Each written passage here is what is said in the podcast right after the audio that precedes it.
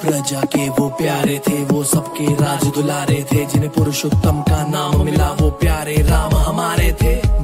बीते दर्जन साल विवाह को, चौदह साल का वास मिला को, राम सिया को हाथ मिला वो भाई लखन ने साथ दिया, जो पुत्र लोभ से मन लुभाया, के कई की थी सारी माया, मन के भीतर पीड़ा थी, फिर भी दशरथ ने वचन निभाया। पंचवटी की बात है, सूर्प न खाने जाल बिछाया, जहाँ से में न आए लक्ष्मण, छल उसका कुछ काम न आया। क्रोधित होकर जानकी और वो बढ़ने लगी हट करने लगी, उसको था पूरा अभिमान, आज मैं लूँगी सिया की जान। मुख से अलग फिर नाक कटे, सर से अलग फिर कान कटे। कोई ऐसी दशा फिर सूर्प न खा, रावण भी ना पहचान सके। बहन की सुन के चीख पुकार, रावण पहुँचा सीता द्वार। खींच लकीर के बोले, लखन ना करना लक्ष्मण रेखा पार। ऋषि मुनि का रूप धरा, माता को फिर उसने हरा। माया जाल को समझ न पाई, क्यों रेखा को पार करा?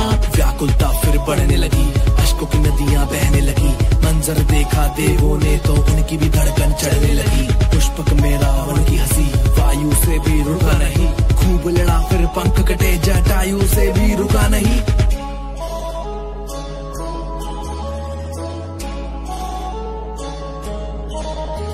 बजरंगी से भेंट हुई भगवान की, प्रभु राम की। पवन पुत्र था नाम, जिनका बल उनकी पहचान थी। रूप विशाल वो धारण करके जल्दी को भी पार करके लंका आ पहुँचे हनुमान। की अंगूठी, दी पहचान, आएँगे जल्दी श्री राम तोड़ेंगे उसका अभिमान। बाज न आया रावण तो फिर धड़ से अलग रावण के प्राण। आग लगा दी पूछ को, दंडित किया दूत को।